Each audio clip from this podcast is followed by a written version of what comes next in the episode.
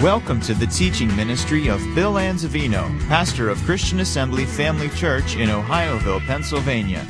We pray you are challenged in your walk with the Lord through the following teaching. For more information about Christian Assembly Family Church or to subscribe to our free podcasts, please visit us on the web at cafamily.net. Hallelujah. Thank God for His life changing word and His Holy Spirit that makes it a reality in our lives. This is going to be our final lesson on uh, living to please God. It's number five, living to please God. And for those of you that may not have been with us, I'm just going to share a little bit of a review with you so you can kind of get caught up on where we've been. So, number one, every one of us should desire to live our lives pleasing to God. Would you agree with that? And there are specific reasons as to why we should. Uh, number one, being because of the coming judgment. Look in 2 Corinthians chapter 5 and verses 9 and 10. This is from the New Living Translation. So whether we are here in this body or away from this body, our goal is to please him. For we must all stand. He tells why. We all must stand before Christ to be judged. We will each receive whatever we deserve for the good or evil we have done in this earthly body. That's a thought. That's a sobering thought. But look at Romans, also chapter 14. And this is from the Phillips translation. I like this translation. Why then criticize your brother's actions? Why try to make him look small? We shall all be judged one day, not by each other's standards or even our own, but by the standard of Christ. It is written, As I live, says the Lord. Now that's going to be strong, wouldn't you say? Every knee shall bow to me, and every tongue shall confess to God. It is to God alone that we will have to answer for our actions. Let us therefore stop turning critical eyes on one another. If we must be critical, let us be critical of our own conduct and see that we do nothing to make a brother stumble or fall. Who we could say, wow, or ouch, or oh me. Let's regroup and meditate those two verses. If we just learn that, that'd be enough from this, these teachings, right? But then, secondly, to show our love for God. Look at John's Gospel 15, verse 14. If you're my friends, you are my friends if you do whatsoever I command you. Think about that. That pleases him when we do his commandments. And then, thirdly, because of the benefits. We talked about some benefits, but in Proverbs chapter 16 and verse 7. When a man's ways please the Lord, he makes even his enemies to be at peace with him. You know, he could turn your enemy into a friend when your ways please him. In other words, if you want to activate his power on your behalf, just live to please him. And you're going to set motion some spiritual laws that'll just bless you beyond words. Also, we also talked about it's up to us to find out what pleases God in the book of Ephesians. It's our responsibility and duty. As a matter of fact, that's why you're here in church today. To find out some of these things, what pleases God. So in the book of Ephesians, uh, chapter 5, for you were once darkness, but now you are light in the Lord. Live as children of light, for the fruit of light consists in all goodness, righteousness, and truth. And now notice this, and find out what pleases the Lord. You realize we're not just reading a chapter to say, I've read three chapters today. We want to find out what pleases the Lord and do it. Can you say amen? And it's our duty to find out. And of course, where do we find out? In the scriptures. Okay? In the book of 2 Timothy chapter 3, verses 16 and 17. This is from the New Century Version of the Bible. All scripture is inspired by God and is useful for teaching, for showing people what is wrong in their lives. Oh my goodness. If our culture out there heard me say that, they would have a conniption. Right? Think about it. We're supposed to be governed by God's laws, not man's laws. All right. For, notice this, for correction, for, for correcting faults, for teaching how to live right. Using the scriptures, the person who serves God will be capable having all that is needed to do every good work. So we see the scriptures have been given to us for what reason? To inspire us, to instruct us, to correct us, to even motivate us to change, you could say, right? And then we said uh, there are a few things that we pointed out. I think we listed like eight different things that we found out that please God. Number one, faith pleases God. Being spiritually minded pleases God. Honoring our parents is well pleasing to God. Making sacrifices uh, that are good works uh, very much pleases God. It says He's well pleased with those kinds of sacrifices.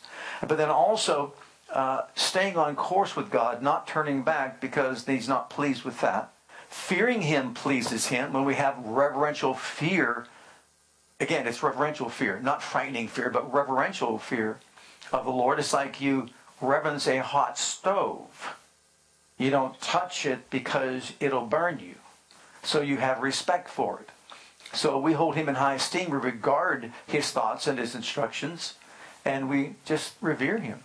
And so that does what? Moves us to act as he wants us to act. And then also be thankful. We talked about that last Sunday. How important it is for us to be people full of gratitude and thanksgiving to God for even the very air that we breathe, let alone living in a nation in which we have freedom. And thank God for the freedoms that we have and those that sacrifice their lives so we can be a free people. Can you say amen to that? And we should be so thankful. So as we continue our study, I want to point out a couple more scriptures, just relive them. One we didn't go over, but this first one we did, but I want to relive them again. Look at 1 Thessalonians chapter 4, 1 through 8. This is from the New Living Translation of the Bible. Finally, dear brothers and sisters, we urge you in the name of our Lord Jesus to live in a way, notice this, that pleases God. Not self, not others, but God, as we have taught you. So Paul was going about teaching.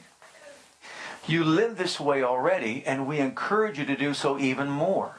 For you remember what we taught you about the authority of the Lord Jesus. Pretty good authority, wouldn't you say?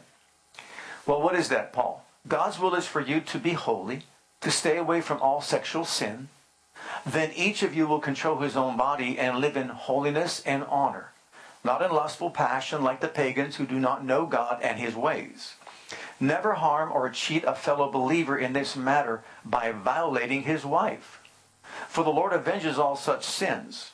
As we have solemnly warned you before, God has called us to live holy lives, not impure lives. Therefore, anyone who refuses to live by these rules is not disobeying human teaching, but is rejecting God, who gives his Holy Spirit to you. Think about that. In, in, other words, even though our society wants to say that you can't talk about this and you can't preach about that, I didn't preach about anything. I just read Scripture. Right? I just read the Scripture. So those are God's thoughts about living holy, set apart, sanctified lives. What is right and what is wrong. Um, especially when it comes to, like he was talking about adultery there. In other words, you don't take another man's wife. Because if you do that, vengeance is mine, saith the Lord, and he will repay. Because if you steal his sheep, he's got to give you sevenfold back. But if you take his wife, nothing will satisfy. And as a matter of fact, he who does it, we're told, destroys his own soul. His mindset, his way of thinking is perverted and di- distorted and destroyed. And so it's important we understand these are God's laws. Now go to 2 Timothy in chapter 2, beginning at verse 14, because I want you to notice in the King James, he talks about us possessing our vessels, which is our body, in sanctification and honor. Keep that thought in mind. Now let's read these. Remind them of these things and charge them before God not to quarrel about words, which does no good, but only ruins the hearers. Do your best to present yourself to God as one approved, a worker who has no need to be ashamed, rightly handling or dividing the word of truth. But avoid irreverent babble, for it will lead people into more and more ungodliness, and their talk will spread like gangrene. Among them are Hymenaeus and Philetus, who have swerved from the truth, saying that the resurrection has already happened. They are upsetting the faith of some, but God's firm foundation stands bearing this seal. The Lord knows those who are his, and let everyone, everybody say everyone, everyone who names the name of the Lord depart from iniquity. So, in other words, there should be a departure. When does the plane take off? Immediately, once you get saved, we're to depart, divorce ourselves from iniquity. Now, in a great house, there are not only vessels of gold and silver, notice the word vessels, vessels of gold and silver, but also of wood and clay, some for honorable use and some for dishonorable. Therefore, if anyone cleanses himself from what is dishonorable, he will be a vessel for honorable use. Don't you want to be a vessel of honorable use? Shouldn't we all want to be vessels of honorable use? Set apart as holy, notice, useful to the master of the house, ready for every good work. So, so what, Paul? Flee youthful passions. I know some might say it'd be nice to be young again, but there's a lot of baggage that goes with being young again. Would you say amen to that? That's the truth, isn't it? So, flee youthful passions, pursue righteousness, faith, love, peace, along with those who call on the Lord from a pure heart. Notice, he's talking about the inward pleasing of God, and he's also talking about the external or outward pleasing of God. Inwardly, faith and hope and, and love and, and, and all that, and, and reverence for God. But then externally, keeping this vessel to be a vessel of honor and not dishonor by allowing it to be used by God to do what? Communicate His life, His love, His mercy, His grace, His righteousness, His holiness, His truth. Amen.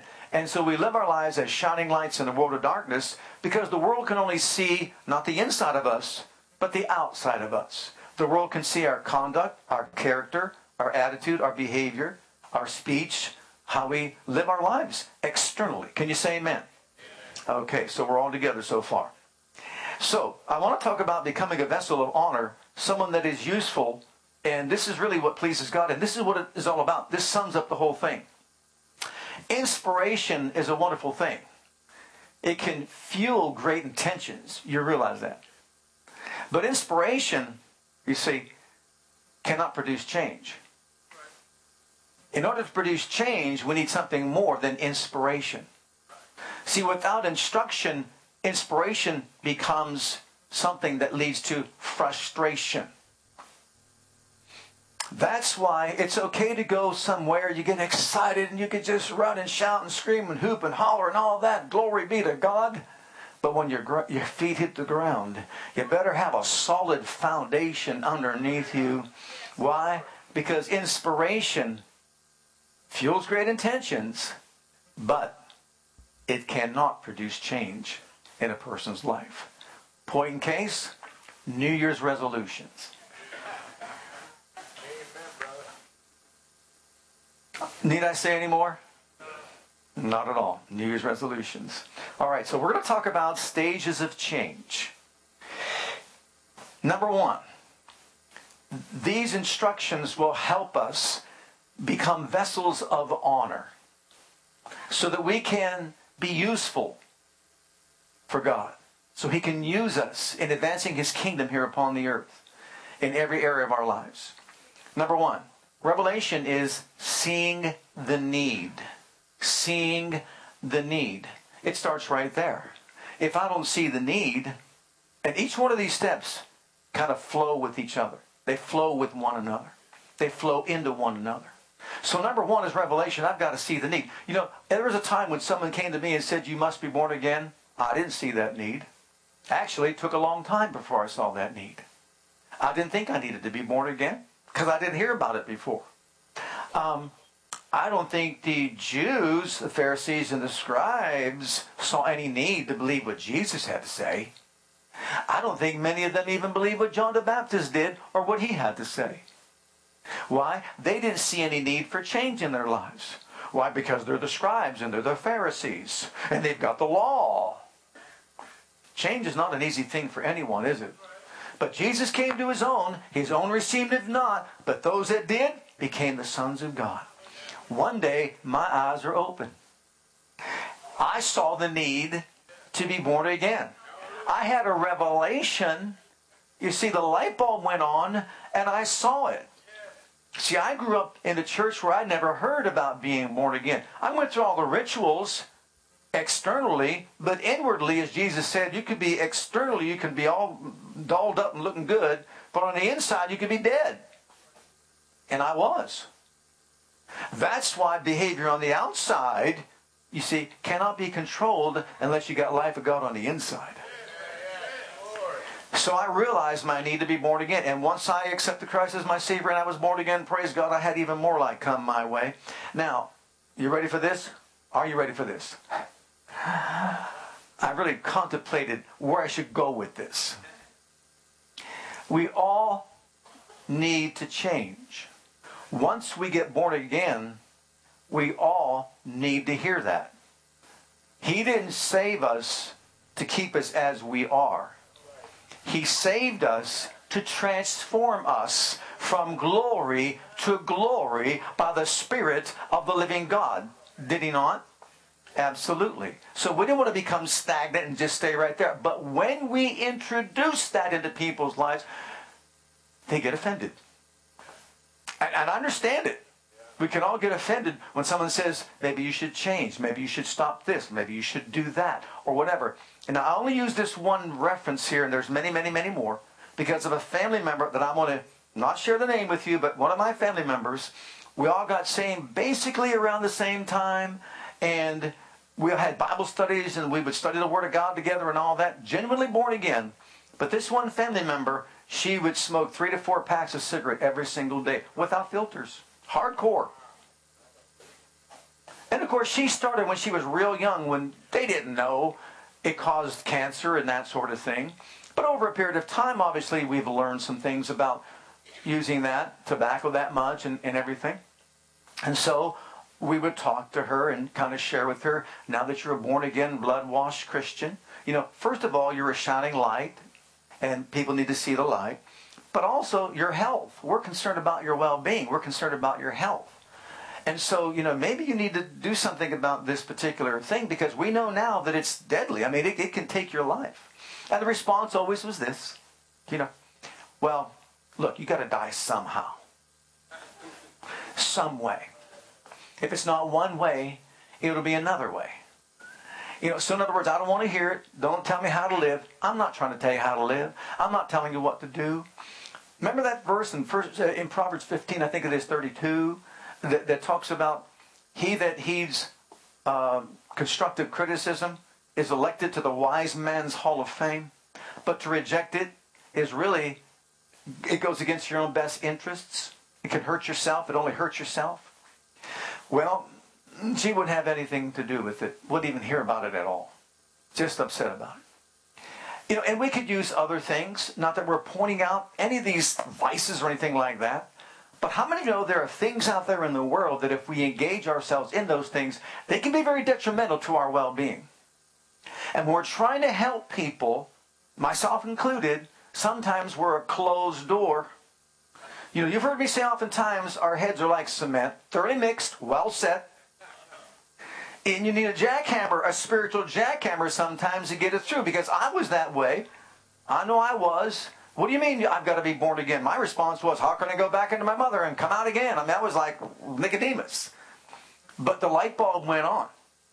So, no matter what the situation might be, whether it's we can destroy our liver through excessive use of alcohol, and right on down, whatever. You know, you could be a, even a, a fanatic about anything. So can I. But to hear that maybe we should change, all of a sudden a wall goes up. So I've been praying for all of us to have a revelation. Even change the order of a church service sometimes. Uh, we're supposed to praise, we're supposed to worship some more. We'll get to that in a moment. And you know what? We may be on our faces for a while. You see what I mean? We get so comfortable in our comfort zone sometimes it's hard to break loose. So the point, step number one is what? Revelation. Our eyes have got to be open to see my need for change. Step number two, powerful also motivation. The desire to do something. So if you don't see a need, there's not going to be a desire. Would you say you agree with that? Sure. Now, the desire to do something can come from different resources or different sources. Uh, education. Education is a good source for motivation. And to be honest with you, this school of thought is a better school of thought than the next school of thought that we'll talk about. So this school of thought is called the school of education. Look at 1 Corinthians chapter 6. And let's see, this is verses 9, these are verses 9 through 11, and then 18 through 20. And this is from the New Living Translation. Don't you realize that those who do wrong will not inherit the kingdom of God? Don't fool yourselves. Those who indulge in sexual sin, or who worship idols, or commit adultery, or are male prostitutes, or practice homosexuality, or are thieves, or greedy people, or drunkards, or are abusive, or cheat people, none of these will inherit the kingdom of God. Some of you were once like that, but you were cleansed. You were made holy. You were made right with God by calling on the name of the Lord Jesus Christ and by the Spirit of God. So notice this is what you were, but now you're made holy. Now you're a vessel of honor to God. But then he goes on and talks about food is for the digestive system, and the digestive system is for food. But the body is not for sexual immorality, but for the Lord. And he talks about that. Then he goes to verse 18. Look at verse 18. And remember, I'm not preaching, I'm just reading scripture. Run from sexual sin. Our culture doesn't want to hear that today. Because you see, our culture says everything is okay. It doesn't matter. And no one has a right to tell us. You know, isn't that pretty sad that they were trying to tell preachers that they can't even preach the Bible? You can't tell people what the Word of God says. Run from sexual sin. No other sin clearly affects the body as this one does. For sexual immorality is a sin against your own body. Don't you realize that your body is the temple of the Holy Spirit who lives in you and was given to you by God? You do not belong to yourself. For God bought you with a high price. So you must honor God with your body or be a vessel of what? Honor. So if he bought my body and I'm living in it, I owe him rent. Do you pay your rent? Do you pay your mortgage? You pay for your car? I owe him rent. I owe it to him to love as he loved me. I owe it to him to walk as he walked. We owe this to him. So once again, this is used to be called meddling. But how many of you are here to be challenged? And you really want to know the truth. I want to be like Paul. One day I can say that I failed not to preach the whole counsel of God, so I can say, My hands are washed from the blood of all men. In other words, you heard it from this pulpit what is right and what is wrong, how God wants us to live and how He doesn't, what pleases God and what doesn't. Obviously, the choice is ours, and one day I believe our eyes will be open to see the need for us to do what? Change to be more like Jesus. See, we're living in, once again, a culture and a society that says just say a sinner's prayer and everything is okay. It's okay. I believe you got to say a sinner's prayer and ask Jesus to come into your heart. But when he comes in, the first thing he did when he came to the earth was cleanse the temple. The last thing he did when he left the earth, cleanse the temple. And guess what? While he's in you and in me, he is sweeping clean the temple. This is the temple of the living God. And their strong motivation, a desire to do something, wow. Talk about motivation. Well, look at the next school. The next school is the school of hard knocks. Anybody graduate from that school? Anybody have that diploma? I know I do. Praise God, I've got my diploma from the school of hard knocks. What is that school? You learn the hard way. We learn the hard way. Remember that person I was telling about, that family member of mine? Would not even hear it, had nothing to do with it. Um, Aunt so and so, you really need to mm, curtail that or do something about it. We're not being mean. We just love you so much. Her response was what? Gotta die some way. Well, when she was diagnosed with cancer of the larynx, guess what? She stopped smoking the moment she got the report. Instantly. That's a powerful motivation. She had her voice box removed. And of course, she had the hole in her, you know, the trach and, and all that. And that's how she spoke to us. She never touched another cigarette from that point on.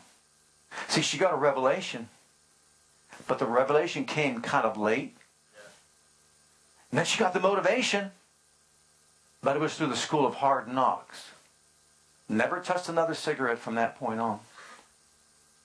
It could be cirrhosis of the liver. It could be like David, a sexually transmitted disease. It could be like touching that hot stove that you told that child, don't touch it, but they're cur- curious and they touch it. Guess what? They won't touch it again. Once they got burnt. And we're all, you know, be honest with you, I would say, I would venture to say most of us are that way. Can you say amen? It's when we really get the message, and there could be many other things. It could be that desire to lose weight. We're motivated, let's say, to lose weight. And maybe it came uh, because we went to the doctor's office and said there are certain things that are wrong and you really need to lose some weight. that could be a motivation. But um, we need revelation that leads to motivation. But still, that's not enough. There's also got to be the next one is preparation. Preparation is action by which we get ready for something. So you see, just because I have the revelation doesn't mean I'm going to be, let's say, equipped to handle it or equipped to do it. Because let's say you've been involved in it for so long, but then you're going to have the motivation to do it at least. See, revelation leads to motivation, which leads to preparation. And without preparation, we're going to fail. You see, we've got to be ready to do something. Prepare ourselves mentally, number one. Proverbs 23, verse 7 tells us, For as he thinketh in his heart, so is he. Eat and drink, saith he to thee, but his heart is not with thee. As a man thinks, so is he. You think those that put together commercials don't know how we think? Okay. They actually prey upon our mentality. And they know we're visual beings. So when they want to sell their exercise equipment, they get these two sculpted people, a man and a woman, with no fat on their body at all. Zero percent. Right?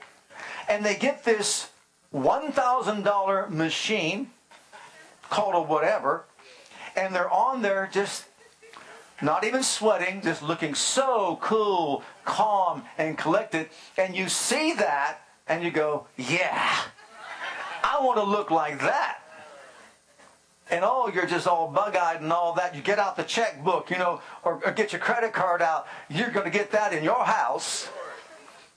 And they actually convince you that if you do it for only seven minutes a day, seven minutes a day, and you could look like me. Really? I'm going to tell you something right now. I go to the Y regularly and I used to jog on the street regularly. I would go four or five miles a day. I would use the weights and all the elliptical machines and all that sort of thing over, you know. And you know, there was a time when I didn't lose one ounce. Not one ounce. I'm working hard, but one day I got a revelation and I put down the pizza.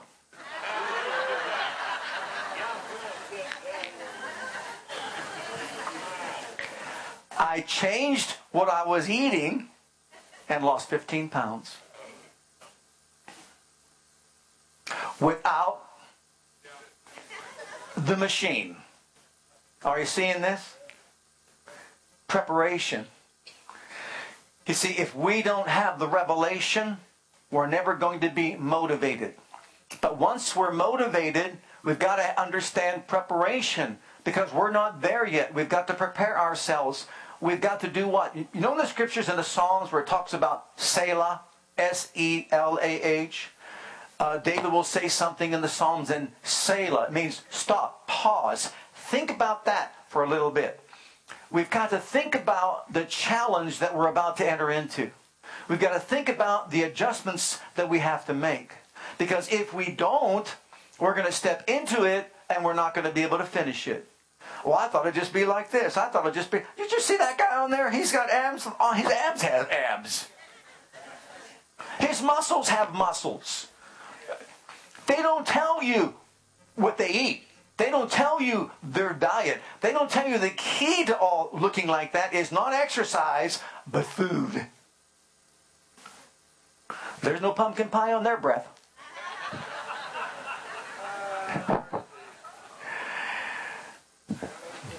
Following me? But all the mentality that we have, you know, we're thinking that, yeah, I'm just going to buy that machine. And you see a lot of people do it. And then it's at a yard sale. Don't you love that? it's over here, you know, yard sale, garage sale, piece of equipment. Oh, yeah, it's a great item. Loved it, just loved it. yeah, right. That's why it's out here in the garage for the garage sale. Oh, heavenly. All right. And sometimes there's physical, there's physical uh, preparations that need to be made, things that we do. if you ever want to be motivated and be prepared, invite a trainer over to your house. You see, don't go visit his house. Let him come over your house and let him open up your cupboards. Because the first thing he's going to do is walk in. Lay's potato chips out in the garbage. Oreo cookies out in the garbage. Everything, Pop Tarts. Everything that's in there, you know, that he doesn't want you to eat or she doesn't want you to eat, in the garbage. Avoid temptation. Right? Preparation sometimes is physical. Sometimes we have to separate ourselves from things. What about, at least we can say this, preparation in the natural can also be it, I, am just using these as, as examples. Uh, join the gym. Join the gym. Isn't that great? I joined the gym. I've got the revelation because it maybe came through the school of hard knocks because the doctor told me I need to do this to, for, for this reason, for my own health. And so now I'm going, I, I joined a gym. How many of you know that joining the gym is not enough? You ever see that one situation where this this uh, in, this woman she was exercising. She got a call on the phone. She's, "What are you doing? I'm exercising." And it shows her sitting on a couch, and some guy guys doing push-ups, or some guys doing, and she's just sitting there watching. She's exercising. Well, joining the gym is not going to cut it.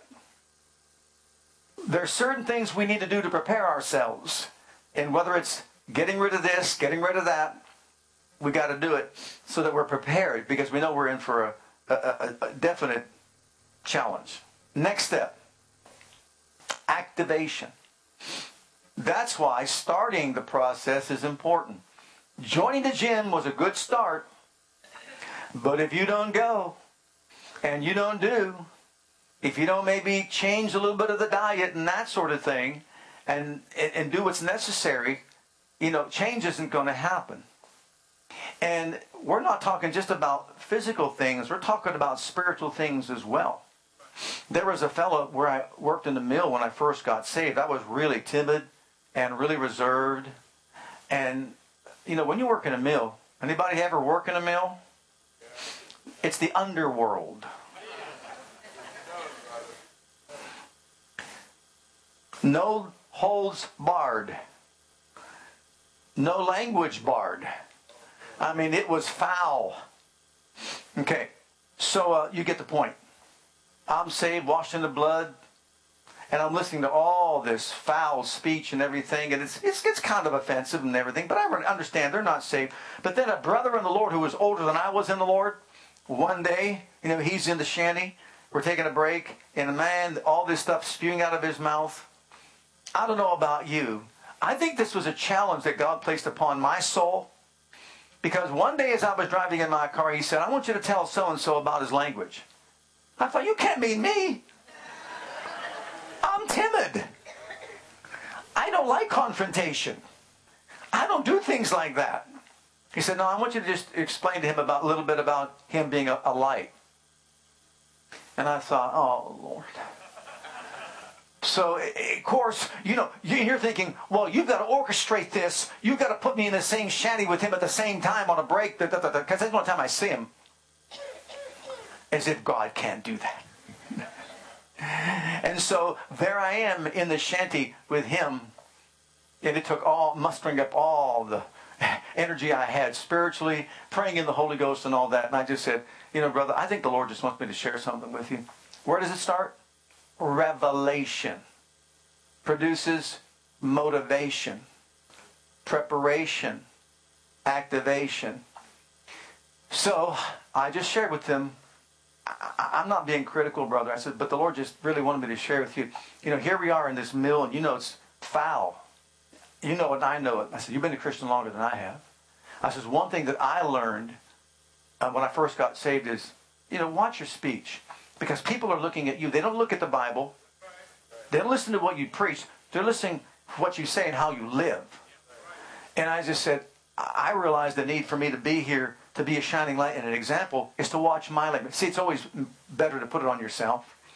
To watch my language and how I speak and curtail the cursing and all that. I said, because it's not a shining light. You know what that brother said to me? He said, you know what? I'm so used, I've been here for like 30 years. He said, this is just how we talk here. I never gave that a second thought, but you are 100% right. I've got to change the way I talk so I could be a better light for Jesus. He received it, accepted it, changed it, and became a shining light for others to see. Amen. But you see, he, he received the revelation. The light bulb went on. And so it's important that we activate whatever the game plan is, whether it's to curtail this, stop this, stop that, or whatever. And again, it could be the school of hard knocks, but you, I'd rather get it some way. What about you? Absolutely. And then continuation is our last step. Continuation. It means to persist in, a, in an activity. It means to resume even after an interruption. So to persist in. Remember Jesus said, if you continue in my word, you're my disciples indeed, and you shall know the truth, and the truth shall make you free.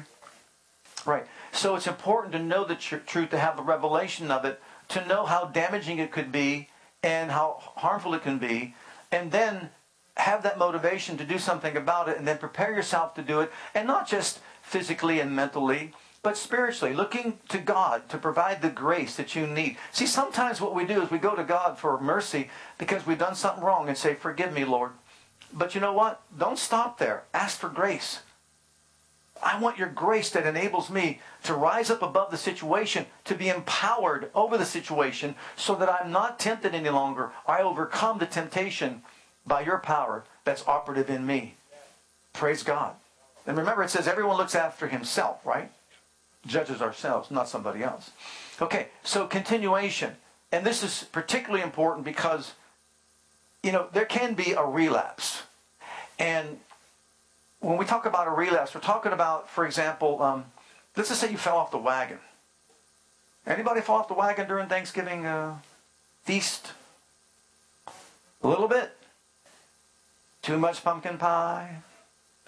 Too many helpings of this or that. Too many cookies and candies that were set out and all that sort of thing. Okay, the thing is, all right, so that happened. Don't stop. Don't throw away what, you be, what you've begun. Anyone could relapse. So, did you get angry in sin from a spiritual perspective? don't let the devil beat you up with guilt and condemnation. Just get it right under the blood. Get under the blood and say, Father, have mercy upon me and forgive me. You know my frame. But you know what? I'm not stopping there just for mercy, Lord. You said come to obtain mercy and find grace to help. Not just mercy, but grace to help. Grace to what? Help in my time of need. I need to rise up above this. And so I'm asking you for grace, divine enablement, divine empowerment that will equip me and help me so the next time I'm in a situation where I can get angry and sin, I'm not going to do it. Or if it's dealing with, for example, things such as uh, immorality, temptation there. Uh, when it comes to not, say, controlling our bodies, as he said, to be a vessel of honor, meet prepared for the master's use, whatever it might be, um, sometimes with young people get caught up into uh, pornography and that sort of thing. That's a good example. Get that stuff out of the house. Get rid of it. Why? Because you need to prepare yourself in order to deal with a situation where the enemy can take you captive and hold you victim. When it comes to temptations to do things that are against the scriptures, against the word of God, he's talking about many different forms of immorality. And obviously that is big in the eyes of the Lord. Can you see that that's big in the eyes of the Lord?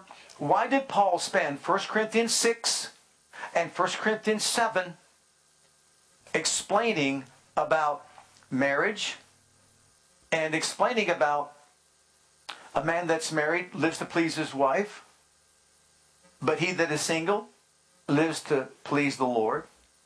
Why did he talk about the relationship that a man's body is not his own, the wife's body is not her own? You need to come together to avoid what? Sexual immorality. Why did he say that not to withhold it from each other? Because if you withhold your conjugal rights, you're holding up your spouse to the devil and you're saying, here, take him or take her. Why did he also say that even in a, in a place of fasting and prayer, that person can become tempted because of their incontinency? Not everyone's called to be a eunuch, and so on. Why did he give all those verses of Scripture talking about this particular subject if it wasn't important to him? It is extremely important to him, which in actuality, which is why during that time they got married very young to avoid fornication, sexual immorality. And then, even when he talked about the husband wife relationship, when he talked about, are you married? Then don't leave. Are you married? See to it that you work it, work it out. If you do leave, leave with the idea that you're going to work out your marital relationship. Make certain that you do that. Why? Jesus made it very clear. Because this is a picture of Christ's relationship with the church. And if any way that others on the outside can see what God's about, He's supposed to see it in a family. Husbands that love their wives as Christ loved the church. Wives that are submissive to their husbands. Children that are submissive to their parents. And that paints a picture of what the church looks like and what Christ's relationship with the church is. So these are all instructional teaching given to us. And I'm just giving you what the Word says. Now, in conclusion, let's look at this verse again. 2 Timothy chapter 2 and verse 21. If a man therefore purge himself from these, he shall be a vessel unto honor. Notice, sanctified, meet for the master's use or useful, and prepared unto every good work. Notice those three words. Okay, number one, everybody say sanctified. That means set apart for God. I'll never forget reading after um, John G. Lake's commitment to the Lord. This was his covenant that he made with God. It's in the back of one of his books, and it is mind boggling. How he set himself apart unto God and said that this is how I will live my life. He had it written out step by step as to how he would conduct himself, himself with the opposite uh, sex, how he would conduct himself with regard to his brothers and sisters in the Lord, how he would not judge other people but just judge himself and let the other judgment be to God. I mean, he just listed one after another after another. He said, I am set apart for the use of God. I am set apart, sanctified. And remember what Paul said in 1 Thessalonians chapter 4? He said, each of us should know how to what? Possess his what? Vessel. Possess his vessel in sanctification, and honor. And that's exactly what John G. Lake did. This is how I will live my life. But then, secondly, useful. Useful. Someone that God can use. Do you want God to use you? Do I want God to use me? Praise God. Then it's important I make a decision to say, Lord, I make any adjustments, any changes so that you could use me better to communicate your love and your life to those that are in need. And then thirdly, prepared. It means you're ready for service. Um, I have listed there like a backup quarterback. Now you think about that. Or a backup in any position. A pitcher, whatever. Um, here you got a, the quarterback gets hurt. Everybody's like, oh my goodness, what are we going to do now? Another guy steps in. Do you think that um, when the coach calls upon the person that steps in, he says to him, come here. And the fellow walks over to him and says, have you ever thrown a, a football before?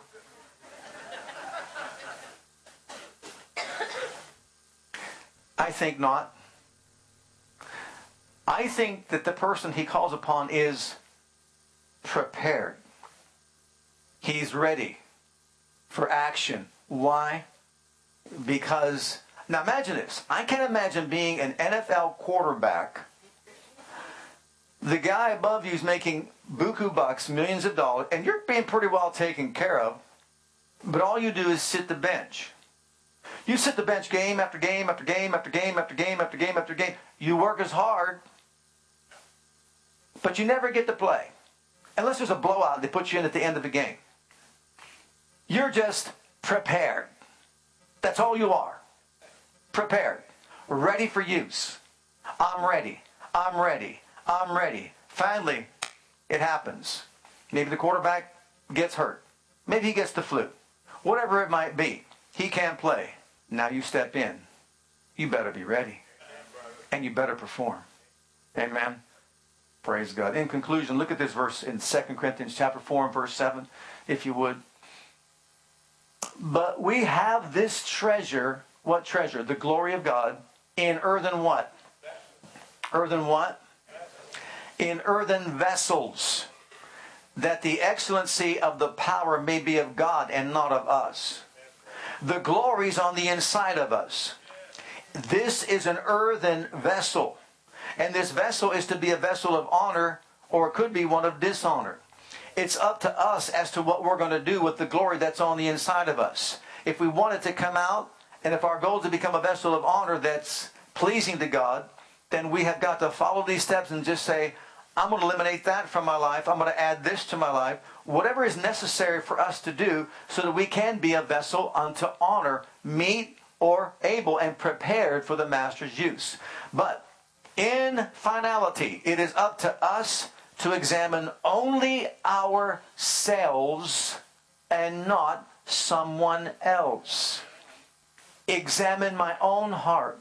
Examine my own life, my own thoughts. I'll tell you what, just from preaching this message, I myself am more, am more open to change. Okay? Because I see how vulnerable we all are. I grew up in a religion, I thought if I walked into another church, I was doomed for eternal destruction. I've changed my thinking since then because I know it's not true. Are you following me? After all those years, see, sometimes we could be so set in our ways that we're not open to change. But God wants us all to be open to change. And my concern for young people today, you're living in a culture right now when sexual immorality, as it was at Corinth, no rules, and you can't even address it from a pulpit. At least they don't want you to. But I'll never stop doing it. Why? Because the devil wants you destroyed. But Jesus wants us to succeed. So it's important that young people hear that same-sex marriages are not the plan of God. I'm not saying that. The Bible says that.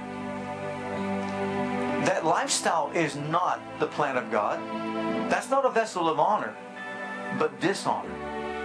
And as you read the scripture with me, that a person engaged in that kind of behavior can be lost forever. Do we want that for our loved ones? Do we want that for people we care about? No, but try to communicate that. It's difficult. Why? Because the mind is closed. Beloved, it's not a mat- matter of a gender identity problem. It is a mental and emotional and spiritual issue that needs to be addressed in these people's lives so they can rise up above the temptation and overcome. And we're not addressing that. But here, I'm letting you all know for your children, grandchildren, or whatever, this is the Word of God. This is God's way. Hi, Pastor Bill here. I want to thank you for joining us today. On behalf of my wife Krista and Christian Assembly Church, I want you to know that we're here to serve you and your family. Whether you have young children or kids in elementary school, If you're a teenager or a young adult, we have a passion to provide a safe and comfortable environment where you can grow in God and build a solid foundation of His love for you. And with that foundation, we encourage you to take the gospel of Jesus Christ with you wherever you go. It is our heart at Christian Assembly to be an outreach, to be the hand of God toward Jerusalem, Judea, Samaria, and the uttermost parts of the world. We want to join as the body of Christ to make one last trumpet call before the final trumpet sound, and through a life of worship, bring in a harvest of people. With whatever gifts God has given you, we want you to be free to share those gifts and talents. Life is most fulfilled when we share God's love with others. And in all that we do, we want to demonstrate the power of the name of Jesus to the world through a ministry of excellence to God first and then also to you. So, whatever the situation, wherever you are, whatever you're going through, I want you to know that we love you and God loves you and has a wonderful plan for your life. And that plan begins by making Jesus the Lord and the Savior of your life. And if you've never made that decision yet, I'd like to invite you to pray a simple prayer with me. And if you will, Jesus will become your Savior and your Lord. Just repeat after me this prayer Heavenly Father, I come to you just as I am. And I believe with all my heart that Jesus died for my sins and was raised from the dead for me. I open the door of my heart. I call upon the name of the Lord. Lord Jesus, come into my heart, and I accept you and receive you as my personal Savior and Lord. Heavenly Father, I have called on the name of Jesus. I'm now your child. In Jesus' name, amen. Now, if you prayed that prayer with me, I encourage you to get into a good Bible based church where you can learn to grow in your Christian faith and experience. God bless.